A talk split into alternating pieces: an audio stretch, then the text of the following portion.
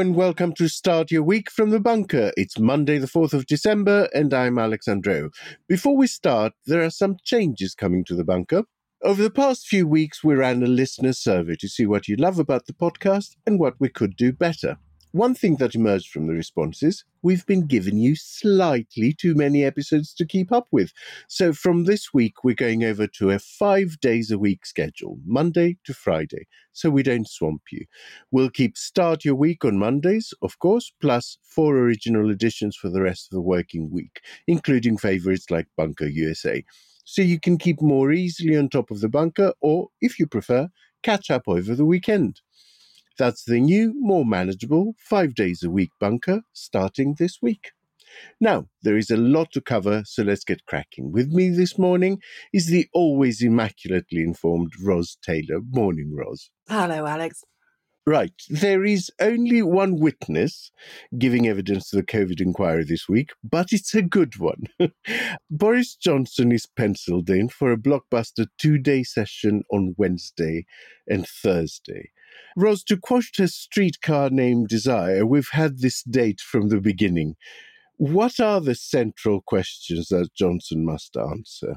Where to start, really, with this one? I mean, I think we're all very familiar now with the nature of Boris Johnson's failings during the COVID pandemic. Indecision, even his closest advisor describing him or comparing him to a trolley, timing of lockdowns, Partygate is the perhaps the most egregious example, but there are also other things as well. Why did he reopen pubs months before schools, for example, in 2020? Why did mm. hunting get a free pass when other outdoor activities didn't? There is so much to look at that it's no wonder he's the only witness this week, and I don't really know where they will begin, but it will certainly be interesting to see. Yeah, my personal view for what it's worth is that it's the second lockdown that's the stickiest wicket for him because a certain amount of novelty in you know building the track as the train is running can be claimed for March 2020 but then making the exact same mistakes in autumn 2020 is a much harder one to get around. So what do you think will be his broad defense or at least the, his his narrative of events? Well we've heard the main lines of it already of course uh, because he's briefed a lot of it to the press this was an unprecedented event that no one could have foreseen coming. Note that he is giving particular attention to the idea of a lab leak, which may or may not be true. We do not know. That might have caused the pandemic rather than it emerging from nature and from people's abuse of nature. And that will play into the idea that he was facing something that he could not have ever have anticipated. He will also talk about the huge pressures on a tiny team that they could not have imagined they would have to take. He will point too to the vaccine rollout, which was marginally faster in this country mm-hmm. than in mm-hmm. the rest of the EU, but only very marginally. He will also say that no country got it right throughout the pandemic, which is absolutely true. And he will talk about the benefit of hindsight that we know in looking back what we should have done perhaps to try to stop particular waves of COVID, but at the time it was all much more muddled. There's a story that he's planted in the mail today, which he hopes, I imagine, will get some play, that he mm. asked the security services to draw up a commando style raid on a Dutch vaccine yes. plant. Yes, I saw that. I mean, you have stolen some jabs. So I yes. think that gives you an idea of the nature of his defense. It seems to me that one of the strands of what he will advance is this idea that, you know, he plays people against each other to see ideas battle it out. And when he, you know, when he pretends not to understand something, it's to sort of elicit a response from people so that they have to explain it. So I think I think we'll see quite a lot of that, of him saying that, you know, his leadership style is one of you know exploring this thing one day and that thing the next yeah. Uh, and it's not indecision but it's a strength you mentioned him trailing large parts of his evidence. How extraordinary is that? I mean, he's treating it uh, like a political speech. I don't think I've ever seen a witness trail the evidence they're going to give to an inquiry. Well, that's fundamentally because he's a journalist. He is now. He was before he became prime minister. Arguably, as you've just outlined, he behaved during the pandemic as though he were a journalist, you know, mm. weighing up different options, you know, trying to decide which the best one was. He has never let go of that. And so, from a journalist's point of view, therefore, it makes eminent sense to, to trail your evidence to the papers because they are the only people who really matter it's basically saying these committees, the standards committee beforehand, now the COVID inquiry, don't really matter. What matters is how I am perceived by the newspapers, which now, of mm. course, give me hmm. large mm. amounts of money. That's what will be in his mind. And we have seen some of the friendly press increasingly hostile towards counsel for the inquiry and the chair of the inquiry, Lady Hallett. Do you think they are preparing for a sort of hatchet job on the inquiry if he if he comes off badly, just like they did with the standards committee? Yes, with Harriet Harman, of course. Yes, yeah. I mean he does have a record in discrediting uh, female-led inquiries already. Uh, yes, he probably is, though he will be uh, cognizant of the fact that the inquiry is not reporting for quite a long time and it will hmm. be years before we get a response. By that time, he hopes that uh, it will we will have all moved on to the next crisis and it will all be mm. in the past and uh, no one will really care and uh, it, he's just you know he's kicking kicking it forward but yes it, it helps to to um, cast a malevolent light on the integrity of the people conducting the inquiry obviously Mm. I don't know if you saw an extraordinary think piece using the term very loosely by Matthew Syed in the Sunday Times, in which he criticized lawyers and judges because apparently their career is sheltered from having to make any decisions and they only criticize other people for the decisions they make.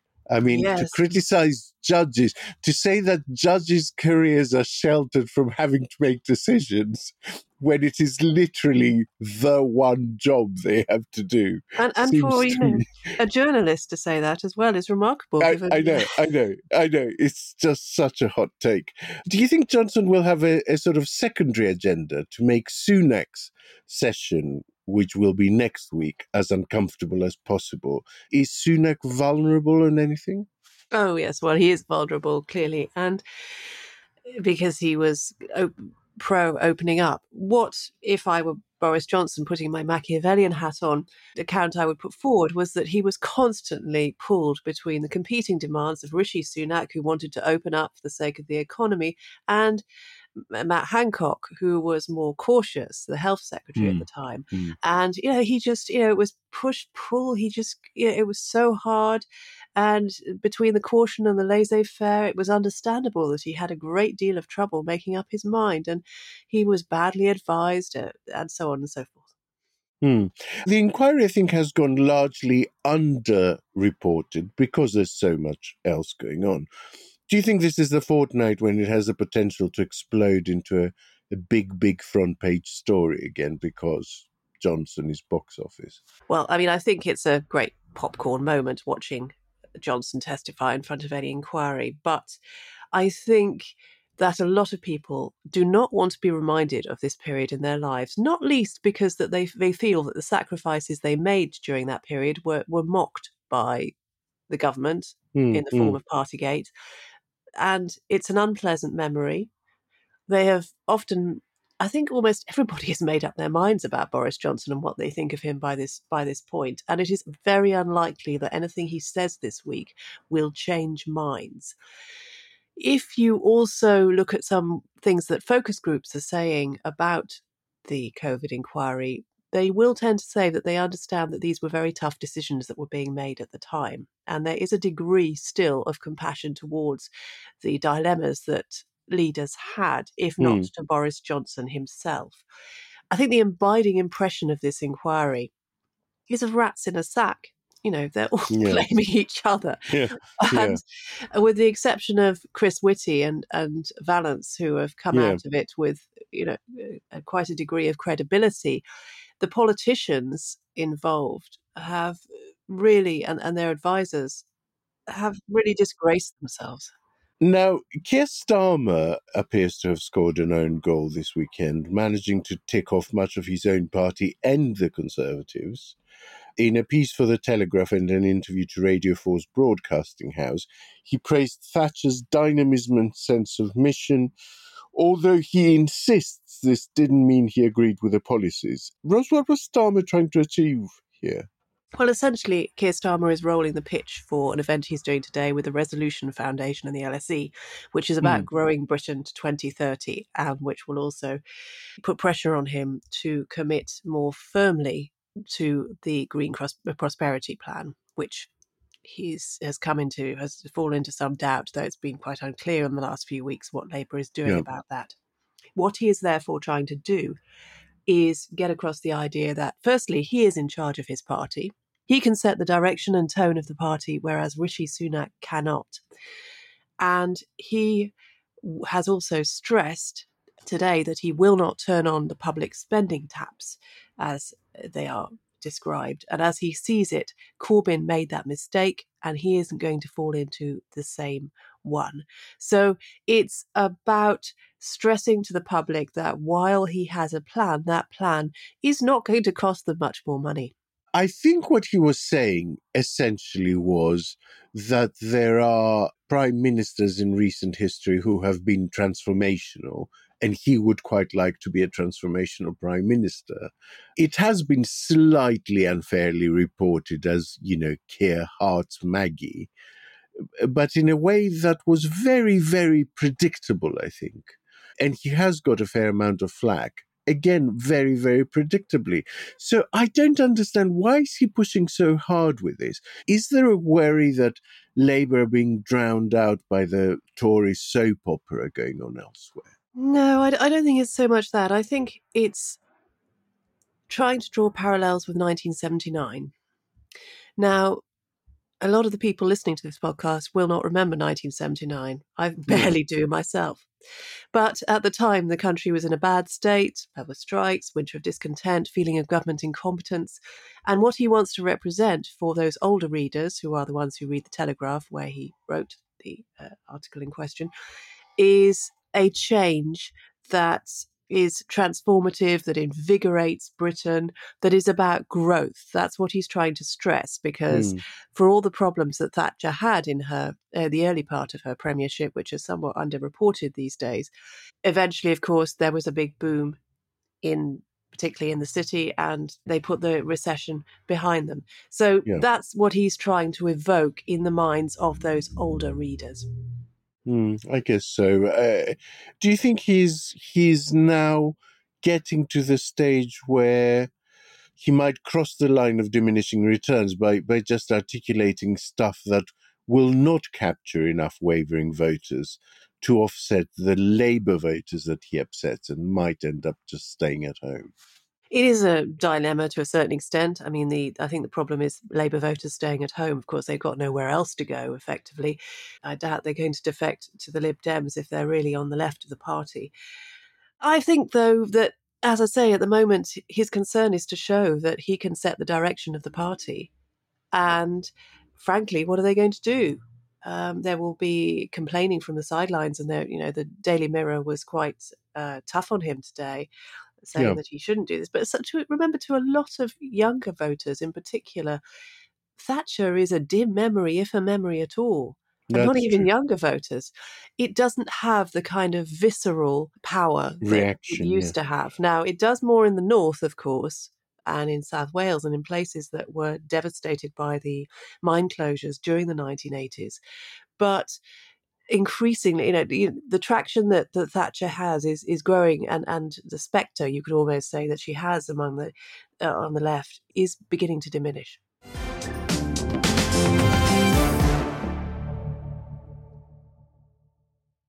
Hi, I'm Katie Riley. On the Slow Newscast from Tortoise, Donald Trump became the first former U.S. president in history to face a criminal trial. The defendant repeatedly made false statements on New York business records. This is not a trial. This is not a, an act of criminality. We cannot and will not normalize serious criminal conduct. This is the story of his first week in court, told through the transcripts. Listen now to the Slow Newscast wherever you get your podcasts. Now, between the cold weather, the huge waiting lists, and the coming holidays, we are also beginning to get the first almost seasonal NHS winter crisis warnings. Why do you think this has become such an annual event now? Well, because it is an annual event. it's uh, every every year. I mean, I, I remember in the dim and distant past having occasional years where there wasn't an NHS winter crisis, and then sort of one in five where there was, and now it just seems to be every year. Yeah, well, I mean, that's because of the diminishing number of beds. And so the NHS can't respond flexibly when respiratory diseases kick in as they do during the winter. And of course, the social care crisis is key to this. It is as bad as ever. That means that hospitals can't discharge patients to uh, social care and they're stuck blocking beds. And remember that it's councils who are responsible largely for yeah, social care yeah. now. And we're seeing, you know, on a every few days, a council announces that if they're not completely bankrupt, they're going into something very much like it. This is a very underreported crisis because it's not very sexy in political terms. Local councils are very boring, but is absolutely salient to uh, the way that the NHS operates. If you underfund the institutions that deal with people who are coming out of hospital, then people can't come out of hospital. They stay in hospital, yeah.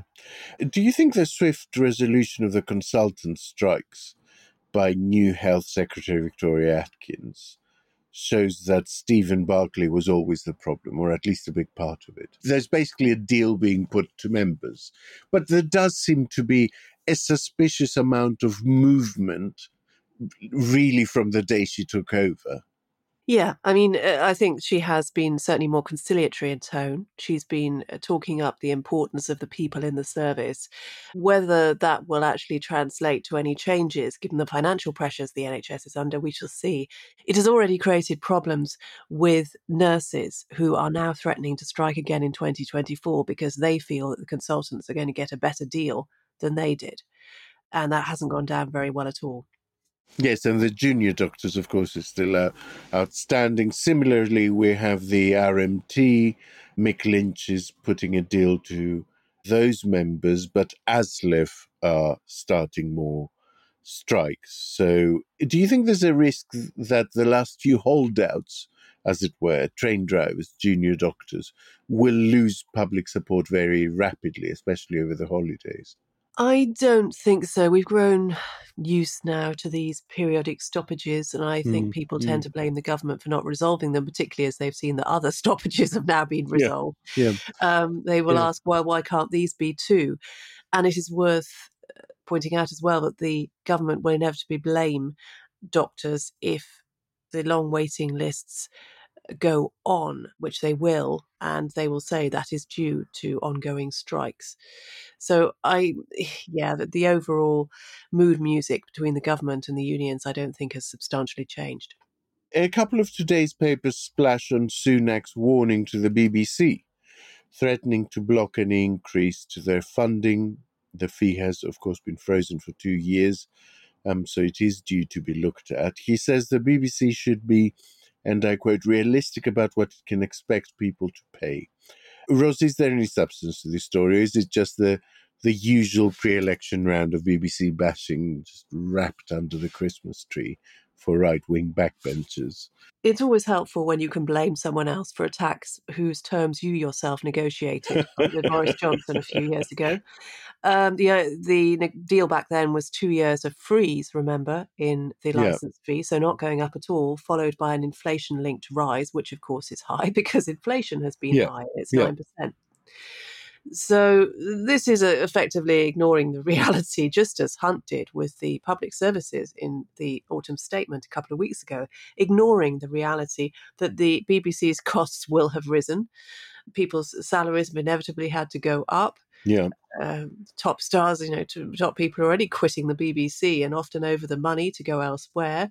It knows it's struggling to hold on to talent in many cases, and this is going to make it more difficult to do that. Last week, of course, the BBC set out a programme of cuts already, including especially to Newsnight. But why would Sunak want to see them not cut more? I mean, you know, why would he want to see a public service broadcaster putting the government uh, under scrutiny?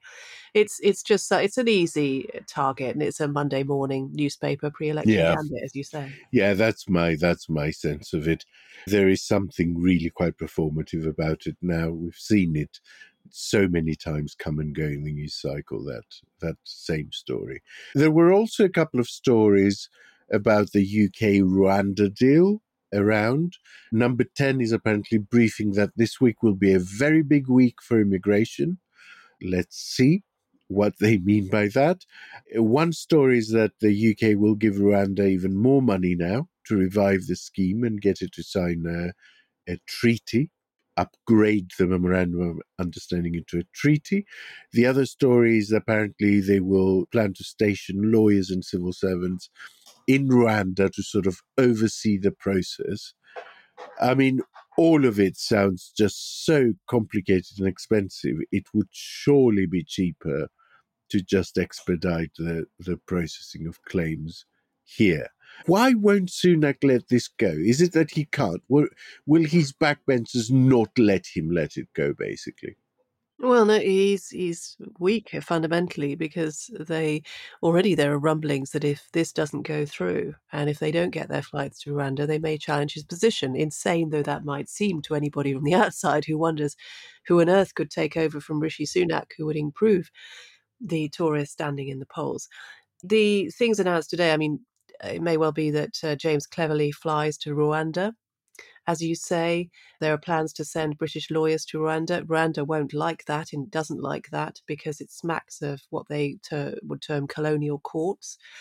And it's a tacit admission that Rwanda can't be trusted, really, to have to, to, to say, well, we are going to have to station people in this country is to say that is to admit that this is a country that can't be trusted to keep its promises.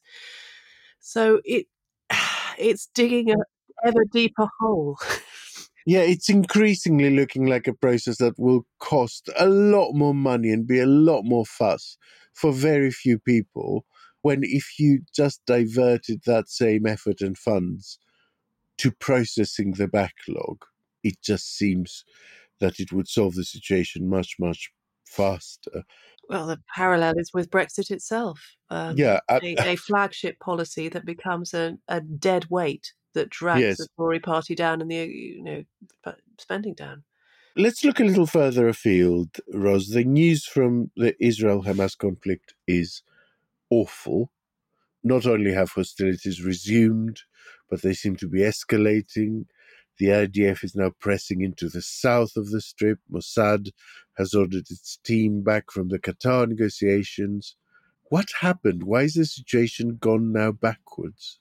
Uh, fundamentally, because Israel has resumed and intensified its bombardment, and as you say, it's pushing Palestinians into an ever smaller area of the Gaza Strip and killing more and more of them, both deliberately and inadvertently uh, through airstrikes. Hmm. There's a very interesting piece by Jonathan Freedland in The Guardian today, which points out that Israel has by no means achieved its aims. It estimates it's killed about 5,000 Hamas fighters, but there are thought to be about 25 or 30,000 Hamas fighters out there. So it may not have even killed a fifth or a sixth of them. And of course, the war itself and the devastation being wreaked on Gaza is a recruiting sergeant for the Of course, uh, Hamas yeah. cause. The well, the question we, you know, you've got to ask is when will Israel feel that it has done enough? Will it ever feel that it has done enough? When is this war going to end? When is it going to feel that it is able to stop bombing Gaza? Because if it doesn't, then Gaza is going to be, it's on the way to being completely destroyed. I can't imagine that at the moment they're not creating more Hamas fighters every day than they are managing to kill. Are there signs that Israel's allies are losing patience and beginning to qualify their support? There were some very interesting noises coming from Kamala Harris and Antony Blinken people like that over the weekend. Yes, and it's the Israel, it's Israel's tone that really matters in this. Kamala Harris was at COP28 and she said that too many innocent Palestinians had been killed in Gaza, which is a pretty strong line. And then uh, Lloyd Austin, the uh, defense secretary, said that the Israeli government risks strategic defeat in Gaza if it carries on killing civilians at the rate it's doing. Doubtless related to this, the new Foreign Secretary and former Prime Minister, David Cameron, is not hanging around. He's making his first Washington visit on Wednesday for a series of bilaterals with his opposite number, Antony Blinken, as well as meetings with key Congress members, both Democrat and Republican. Ros, what do we think are Cameron's sort of top objectives with this visit?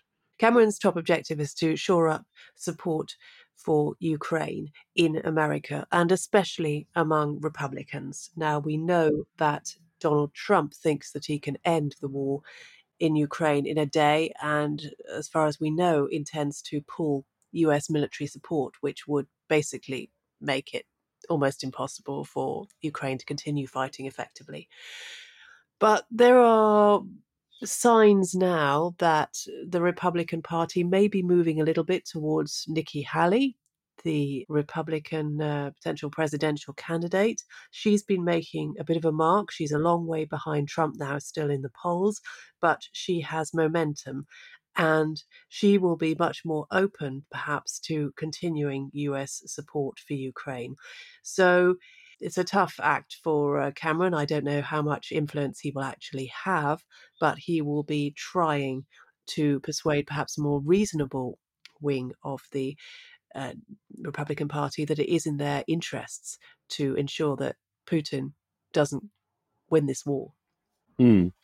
Finally, uh, COP28 is continuing this week after after its president suggested over the weekend that phasing out fossil fuels apparently wouldn't make a difference to temperature, um, which seems a rather striking assertion. Until one realizes that the president of COP28 uh, uh, this year is Sultan Al Jaber, who is also the chief executive of the United Arab Emirates State Oil Company. Ros, the atmosphere in this year's COP has been very different, I think. I mean, agreements seem to be struck more easily. The COP actually opened with a big agreement, which I, I don't remember from a past one, but only because ambition has been scaled back. What, what's your general impression of it so far? Well, holding the COP in the UAE does seem to have been an interesting choice in that it seems to have concentrated delegates' minds about how much is possible. I yeah. think, as well, of course, the fact that the 1.5, you remember the 1.5 to stay alive slogan, 1.5 has almost been breached already. I think yeah. global uh, temperatures are up to around 1.4 now. So it feels to many people, I think, that mitigation and technologies like carbon capture, for example, are perhaps the only way, a realistic way forward the war in Ukraine, to a lesser extent, the war in Gaza, has concentrated people's minds, I think, about how much can be achieved at an international level. There is not the optimism that existed around the time of the Paris mm. Agreement. There is a feeling that perhaps world events are slipping out of control and that there's very little that can be done in the face of these kinds of these kinds of pressures. And there's a realization as well that emissions are up in Russia, China, India, which is where it really matters. And that while the US is investing heavily in, in net zero, other countries, and China is also investing heavily in, in net zero, but unfortunately, it's still burning huge amounts of coal. And progress has is is extremely slow. So mm. yeah, I, I, think there's a kind of fatalism now that has crept into the whole debate, and a feeling that yes, we do need, we do continue to need oil. We will continue to need oil, and we have to be pragmatic about that. And that, of course, is very much Sunak's view when he decided to open up Rosebank in the North Sea and continue with North Sea oil exploration. It's a very different mood, as you say. Yes, and a very different position, I think, for Britain, uh, who was seen to be leading this a couple of years ago. I mean, Sunak reportedly spent more hours on his private jet flying there and back than he spent at the summit. and he's been rather overshadowed by King Charles, I think. What do you think that says about the British perspective on these things? Well, it shows that we're not really taking it seriously at all. I mean, the fact that the decision of Prince Charles to wear a tie with Greek flags on it, which you know alludes to potentially we don't know exactly what he was doing but alludes to a spat that has nothing to do with climate change at all the whole parthenon marbles issue is a sign that we're just not we're not really focused on this and we're not taking yes. it seriously and we don't believe that it can change anything. And yet charles is quite respected in those circles. I think he's seen as a much more authoritative figure than than most elected yeah uh, politicians because he has been he has been pursuing these things for decades now you know before very much before they were fashionable i think yeah, and it's unfortunate that he's he's let you know. I don't know what whether this was a gaffe or whether it was deliberate, but uh, ultimately it did overshadow his speech, which was a rather powerful one, and that was a shame. Yes, you won't be surprised to know that as a Greek, I'm fully for it. And that's it from Start Your Week today. If you enjoyed it, you can support us for as little as £3 a month on the funding platform Patreon. You'll have our gratitude and lots of benefits. Thank you, Ros. Thank you. And thanks to you for listening to Start Your Week. The Bunker will be back with you tomorrow.